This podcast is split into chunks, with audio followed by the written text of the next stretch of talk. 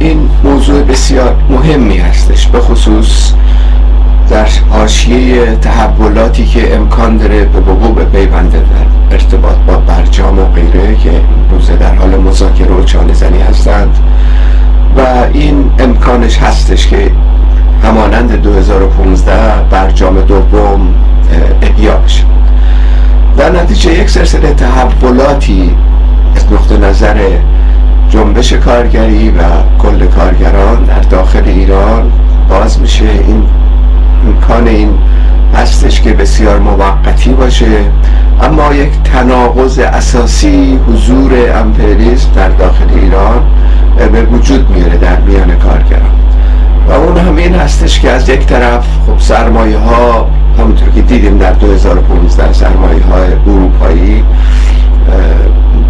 ایران خواهد اومد تحت نظارت آیل او احتمال قوی که این ماجرا اولین بار نیست. آیل او قصد داشت که دفتری در ایران در دوران خاتمی ایجاد کنه و همچنین این اتفاق اگر بیفته آیلو حضورش برای کنترل کردن طبقه کارگره و ایجاد محیط امن برای سرمایه گذاری اما این شرایط امن خب حاصل یک سلسله تلاش های مشخصی است از نقطه نظر امن و این مفهوم نیستش که گشایشی ایجاد میشه از نقطه نظر طبقه کارگر این حاصل این خواهد بود که یک سلسله کارآفرین ها صورت می‌گیره در داخل ایران اما از طرف دیگه شدت کار بالا میره. به عبارت دیگه استثمار مضاعف رو خواهد داد. در داخل ایران در با حضور امپریالیسم چون اینها باید توجه بکنیم دیگه برای مثلا رضای خدا نمیان به داخل ایران که مثلا مردم ایران وضعیتشون بهتر بشه. برای سودا، سوداوری خودشون برای استثمار طبقه کارگر به ایران میان. از نیروی کار ارزون استفاده می‌کنن و تحت کنترل یک سلسله اصطلاح بازاری که در گذشته از دست دادند رو احیا می‌کنن و مجددا پس از یه دوره ای که سودهای سرشار رو ساختن از ایران یا به شکلی خواهند رفت یا اگرم باقی بمونند تحت کنترل خودشون تحت کنترل امپریالیسم بر واقع اتفاق خواهد افتاد. بنابراین مسئله که هست اینه که در یه همچه شرایطی که از یک طرف گشایش هایی باز میشه اونم به دلیل بحران ساختاری خود رژیم موقت خواهد بود. چند سالی بیشتر دوام نخواهد آورد گشایش های اقتصادی. اما در همچه شرایطی استثمار مضاعف هم اعمال میشه یعنی آیلوم یا تنظیم می‌کنه. هم امنیت سرمایه رو در داخل ایران همین که در واقع راههایی باز میشه برای این استثمار مضاعف. در نتیجه از نقطه نظر کارگران یه وقت محدودی ایجاد میشه برای اتفاقا سازماندهی انقلاب سوسیالیستی در اون دوران. یعنی در واقع از این زاوی هستش که مسئله مطالبات بسیار مهم هست که از همکنون بحثش رو باز کنیم میان پیشتازان در داخل ایران و تبادل نظر بکنیم و تجارب تاریخی رو در اختیار پیشتازان قرار بدیم عموما مطالبات از طرف احزاب سیاسی یا جریانات آنارشیستی و شبه آنارشیستی در داخل ایران به دو طریق مطرح میشه. مثلا اگر همین احزاب سیاسی رو ببینیم ببینیم دو به اصطلاح مطالبه مطرح می‌کنن همواره. یک مطالبات حد اقلی هستش آزادی بیان مطبوعات آزاد احزاب سیاسی باید آزاد باشن و برابری زن و مرد و غیره. اینا مطالبات دموکراتیک هستن مطالبات حد اقل در واقع در جامعه هستن. و از نقطه نظر سایر جریانات کارگری هم مطالباتشون محدود میشه به مسائل سنفی فراتر از اون نمیرن مگر اینکه آگاهی طبقه کارگری یا بخشایی ازش بالاتر از حد معمول بیاد و این اقدامات می‌تونه تاثیر بذاره. هفت مشخصا این اتفاق افتاد. یعنی آگاهی بخش کوچکی از کارگران هفت به اون درجه رسید که مسئله بخش خصوصی رو مرتبط کردن به دولت. دولت زیر سوال بردن و این آگاهی خیلی خیلی به ندرت اتفاق میفته در میان پیشتازان کارگر. کارگران عموما خواهان در واقع گرفتن امتیازی هستن برای اینکه زندگیشون سر بود و نتیجه آگاهی فقط توی بخش خاصی به وجود میاد اونم پیشتازان اونم در میان پیشتازان هم بخش خاصی در میان اونها. همه به این آگاهی نمی‌رسن. با وجود اینکه میگن مثلا فرض کن دولت هم مقصر و غیره اما کماکان روش کارشون به شکلی هستش که خودشون رو در محصورات قرار میدن. مثلا کار علنی کاری در درون ایران میان کارگران سابقه طولانی داره و این علنی کاری به ضد مبارزات پیگیر ضد سرمایه‌داری قرار گرفته. یعنی در واقع کمکی نکرده. که هسته های مخفی ساخته بشه. تدارک سازمان انقلابی در داخل ایران برای سراسری کردن مبارزات شکل بگیره از نقطه نظر احزاب سیاسی یک مطالبه حد اکثری هم هست مرتب برای اینکه نشون بدن خیلی رادیکال هستن و انقلابی هستن مطرح می‌کنن. مرگ بر جمهوری اسلامی. سرنگون با جمهوری اسلامی. زنده با شوراهای کارگری. یعنی اینا بحثایی که واضح بحثای حد اکثری ما هستش. یعنی مرتبط مشخصا به وضعیت کنونی نیستش. یعنی الان ما بریم یه تظاهرات عمومی کارگری ایجاد بشه. یه اعتصاب بریم وسط بگیم مرگ بر جمهوری اسلامی. خب یه مقداری از نقطه نظر کارگرا شعار بی‌معنایی خواهد بود. یعنی مسخره خواهد بود. همشون میان دستگیر می‌کنن هم آن و اعدام می‌کنن. یعنی بنابراین این شعارها مطالبات حد اکثری مرتبط نیست به وضعیت کنونی الان. اما در برنامه سازمان های انقلابی واضح باید وجود داشته باشه و این در واقع بخشی از اهداف نهایی ما هستش که شرایط به یه درجه ای که رسید یعنی آگاهی کل جامعه حداقل بخشای عمده ای از کارگران به درجه آگاهی سرنگونی رسید خب این شعارها شعارهای مرکزی میشه. از همکنون که شکل به شکلی طبقه کارگر الان بر اساس خفقان و اختناق بسیار شدید که وجود داره طرح این موضوعات یعنی کاملا بی‌معناست و منجر به منزوی شدن خود این احزاب میشه. چنان که شده در واقع. اینا مثلا ربطی به جنبش کارگری ندارن و اونها اصلا نمی‌شناسن. خیلی از این احزاب سیاسی که پرمدعا هستن فکر می‌کنن رهبر مثلا جنبش کارگری دیانات آنارشیستی اونا به هر حال مسئلهشون این هستش که اصولا سازماندهی نیاز نداره طبقه کارگر تشکیلات و حزب نیاز طبقه کارگر به خودی خود به یه آگاهی عالی ساختن شوراها می‌رسه و پس از اون هم دیگه لزومی هم نداره. دولتی باشه و هماهنگی بکنه دوران انتقال رو در واقع طی بکنه از سرمایه‌داری به سوسیالیسم. اینا مهم نیستش اینا. اصلا اهمیتی نداره. طبقه کارگر رأسا میاد قدرت می‌گیره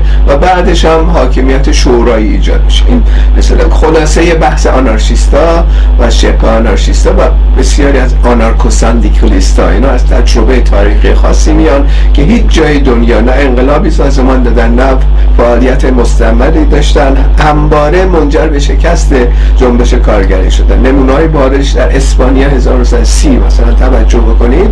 اینا موقعیت های ویژه تسخیر قدرت از دست دادن با این موضوع که ما به ما ربطی نداره دولت. ما نباید دولتی بگیریم. باید واگذار کنیم به توده ها که شوراها رو بسازن خب در این میان که برجوزی که ساکت نمیشینه یا فاشیزم مثلا ساکت که نمیشه میان قدرت می‌گیرن.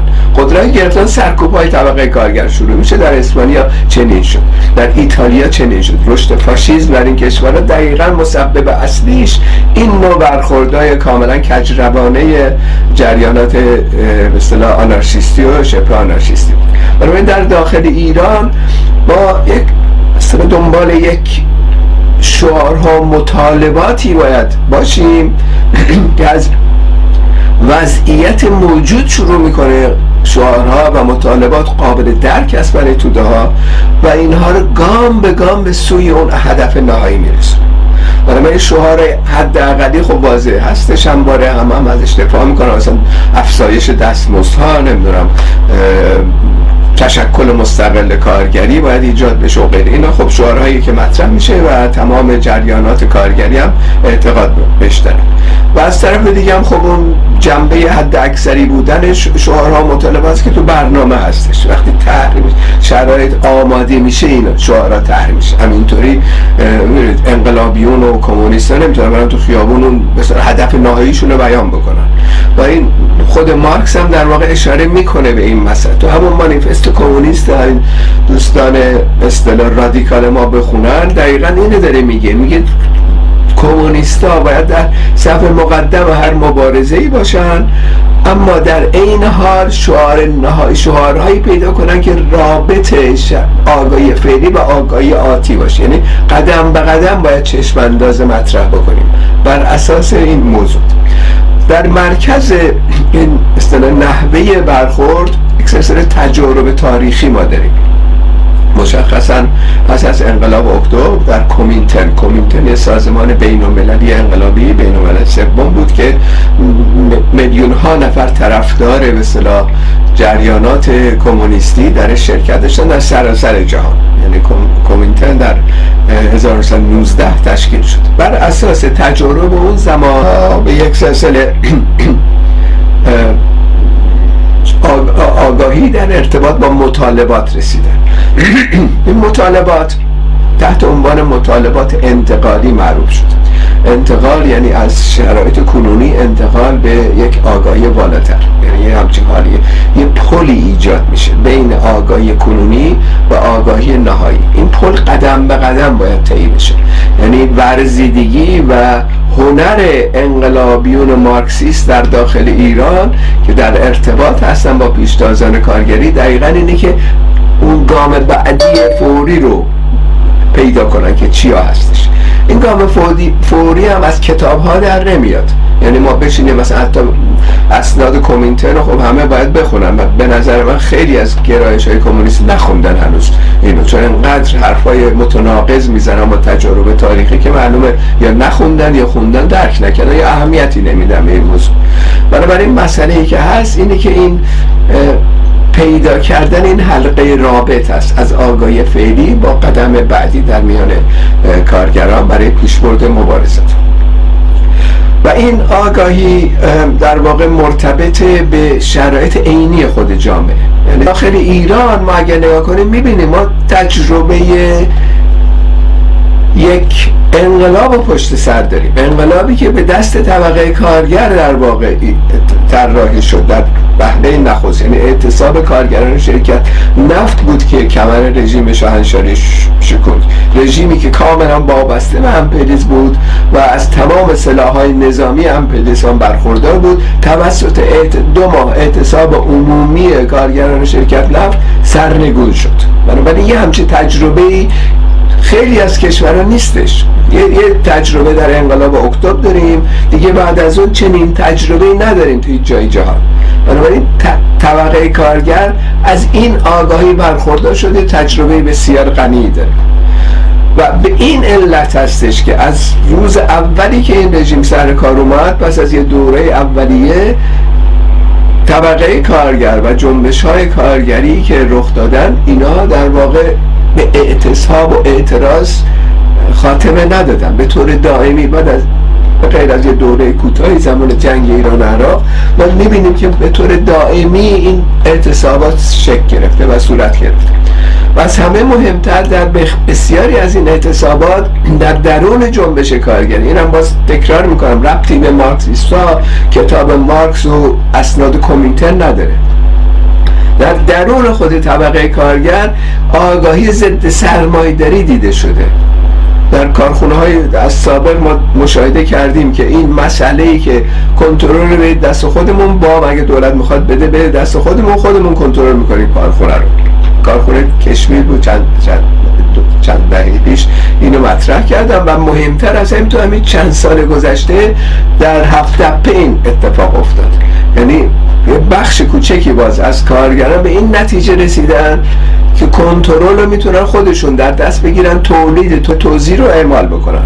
و با موفقیت هم این کارو بکنن. چون متخصصین دارن مثلا افرادش کاملا واردی اونجا هستن و دولت هم می‌خواد وام بده به جای اینکه به آقازاده ها بده بیاد بده به خود کارگرها امور رو انجام میدن و شرایط خیلی دموکراتیک هم هست. به خودشون خودشون خرد جمعی دموکراسی به اصطلاح جمعی صورت می‌گیره. یعنی در واقع همه بحث و تبادل نظر از طریق بوروکراسی و یه اصطلاح الیت کارگری صورت نمی‌گیره. همه با هم دیگه این بحثا رو می‌کنه و بخش اسماعیل بخشی بخش مهمی داشت در اون دوران برای طرح و انتقال این آگاهی به تودهایی که در اون کارخونه بوده خب بنابراین ما از نقطه نظر اینکه پیدا کنیم حلقه رابط امروز آگاهی امروز با قدم بعدی چی هست باید برگردیم به خود کارگرها در داخل ایران. این تجربه رو ما در داخل ایران پیدا کردیم که کنترل باید دست خود کارگرها باشه. و این تجربه اتفاقا وقتی کسانی که مارکسیست هستن مطالعات اسناد کومینتر که می‌بینن عینا همونه که صد سال پیش طبقه کارگر بهش رسیده بود. یعنی در واقع این منطق مبارزاته که مسئله کسب حاکمیت رو مطرح می‌کنه. اینم باز خود مارکس در مانیفست میگه. در نبرد برای دموکراسی و نبرد برای مسائل مسائل سیاسی هستش که طبقه کارگر برای اینکه سوسیالیسم برسه باید حاکمیت به دست خودش باشه. بنابراین این روند طی شده نقدن در داخل ایران. تجربه غنی تاریخی هم وجود داره در داخل ایران. برای چه؟ تمرکز اصلی کمونیست و مارکسیست و غیره که اعتقاد دارن طبقه کارگر به حاکمیت برسه دقیقا باید متوجه این مطالبه باشه. مطالباتی که از آگاهی فعلی شروع می‌کنه قدم بعدی رو تعیین می‌کنه و قدم به قدم اینا رو در راستای انقلاب سوسیالیستی هدایت می‌کنه. در واقع این ماجرای ساختن یه پل پلی از آگاهی فعلی به آگاهی سوسیالیستی انقلاب سوسیالیستی در این نهفته در واقع ما نمی‌تونیم بریم در میان کارگرای حرفای بی ربطی بهشون الان بزنیم. میگیم مثلا سرگون با رژیم یا فلان سوسیالیسم ما بسازید. کمونیسم کارگری رو احیا کنید. اینا به حرفای بی معنایی از نقطه نظر طبقه کارگر. اینا کسانی هستن که جریانات خرد و برجوا رادیکال به زعم خودشون هستن. که ارتباطی ندارن به جنبش کارگری وقتی هم ایران این صحبت رو می‌کنن. و اینم اضافه بر که از ارتباطی ندارن به تجربه تاریخی انقلاب اکتبر. وانمود می‌کنن لنینیستن مارکسیستن نیستن. در واقع این اصطلاح بحثایی که تا کنون شده در میان چپ در واقع نشان دهنده اینه که مرتبط نیستن حتی به خود تجارب ایران. و اعتقادی هم ندارن به احتمال قوی. می‌خوان بیان قدرت بگیرن یا بخشی از قدرت اعتلافی باشه. خب این یه خیلی روشنه دیگه. این تجارب اخیر مثلا حزب کمونیست کارگری هم نشان ده همین موضوع یعنی اینا متمایل هستن که یک اصطلاح دولت ائتلافی حالا هم رو با سلطنت طلبای هر کسی دیگه که باشه ایجاد بکنن دیگه. بر اساس تئوری ها های منصور حکمت مسئله سناریو سفید و سیاه که اینو طرح کرد که مثلا زودتر برسن به قدرت. بنابراین ماجرای دخالتگری برای انقلاب سوسیالیسم در داخل ایران باید متوجه این مطالبات باشه. مطالباتی که از آگاهی فعلی شروع می‌کنه اما قدم بعدی رو یعنی یه پل ایجاد می‌کنه بین شرایط عینی امروز با قدم بعدی. و به تدریج به این ترتیب این پل کامل میشه. یعنی شرایط آگاهی در سطح طبقه کارگر به درجه ای می‌رسه که مسئله سرنگونی مطرح میشه. یکی دیگه مثلا از این مطالبات مسئله تورمه یکی از باز شعارهای دیگه که افزایش دستمزد متناسب با تورم. خب این به نظر چیز خیلی غیر عادی نمیاد. آگاهی رو در واقع میان توده های نامطرح می‌فهمن این چیه مسئله. میرن حقوقاشون رو دریافت می‌کنن قیمت ها میره بالا دیگه نمی‌تونن نون حتی بخرن. گوشت نمی‌تونن بخرن مرغ نمی‌تونن بخرن. بنابراین مسئله ای که هست اینه که این آگاهی برده میشه که بسیار خوب این وضعیت هستش. ما طلب می‌کنیم مبارزه می‌کنیم برای اینکه متناسب با تورم حقوق هم افزایش پیدا کنه خب این مبارزه شروع میشه اول این مسئله. و مطالب دیگه ای که الان مثلا تو هفت تپه به نظر من مطرح باید بشه. و اونم اینه که ما در هفت دقیقه مشخصا یک سلسله افراد آقازاده ها و غیره این آوردن و یواشکی یکی دوشون حالا بیرون کردن بعد دوباره یه دیگه حالا اومدن. خب اصلا این معلوم نیست اینا دارن چیکار می‌کنن. این سود این کارخونه به کجا میره؟ سرمایه گذارا کیا هستن؟ و چه کسانی دارن دخیل هستن در این ماجرا هیچ کدوم از اینا معلوم نیست. اینا مثلا اسناد محرمانه دولت هستش. اینا رو افشا نمی‌کنن در نتیجه در یه همچین شرایطی که این اتفاقات میفته یکی از مطالبات بسیار کلیدی به نظر من مبارزه ای که کلید انقلاب آتی رو می‌زنه اینه که دفترهای دخل و خرج در هر کارخونه باز میشه.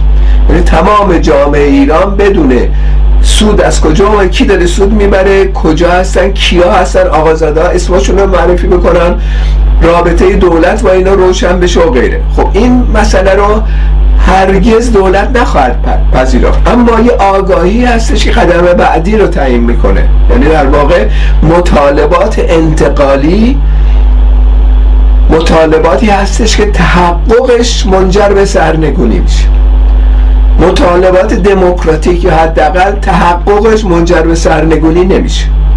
مطالبات دموکراتیک تحققش الزاما منجر به سرنگونی نمیشه. مثلا فرض کنید آزادی زندانی های سیاسی. خب این تحقق پیدا نمی‌کنه در واقع مقاومت می‌کنه دولت در مقابل بنابراین مبارزه میشه. مثلا اسماعیل بخشی تو زندان در سطح بین المللی اعتراض میشه و فشار گذاشته میشه رو رژیم. رژیم مجبور میشه اسماعیل بخشی رو آزاد بکنه.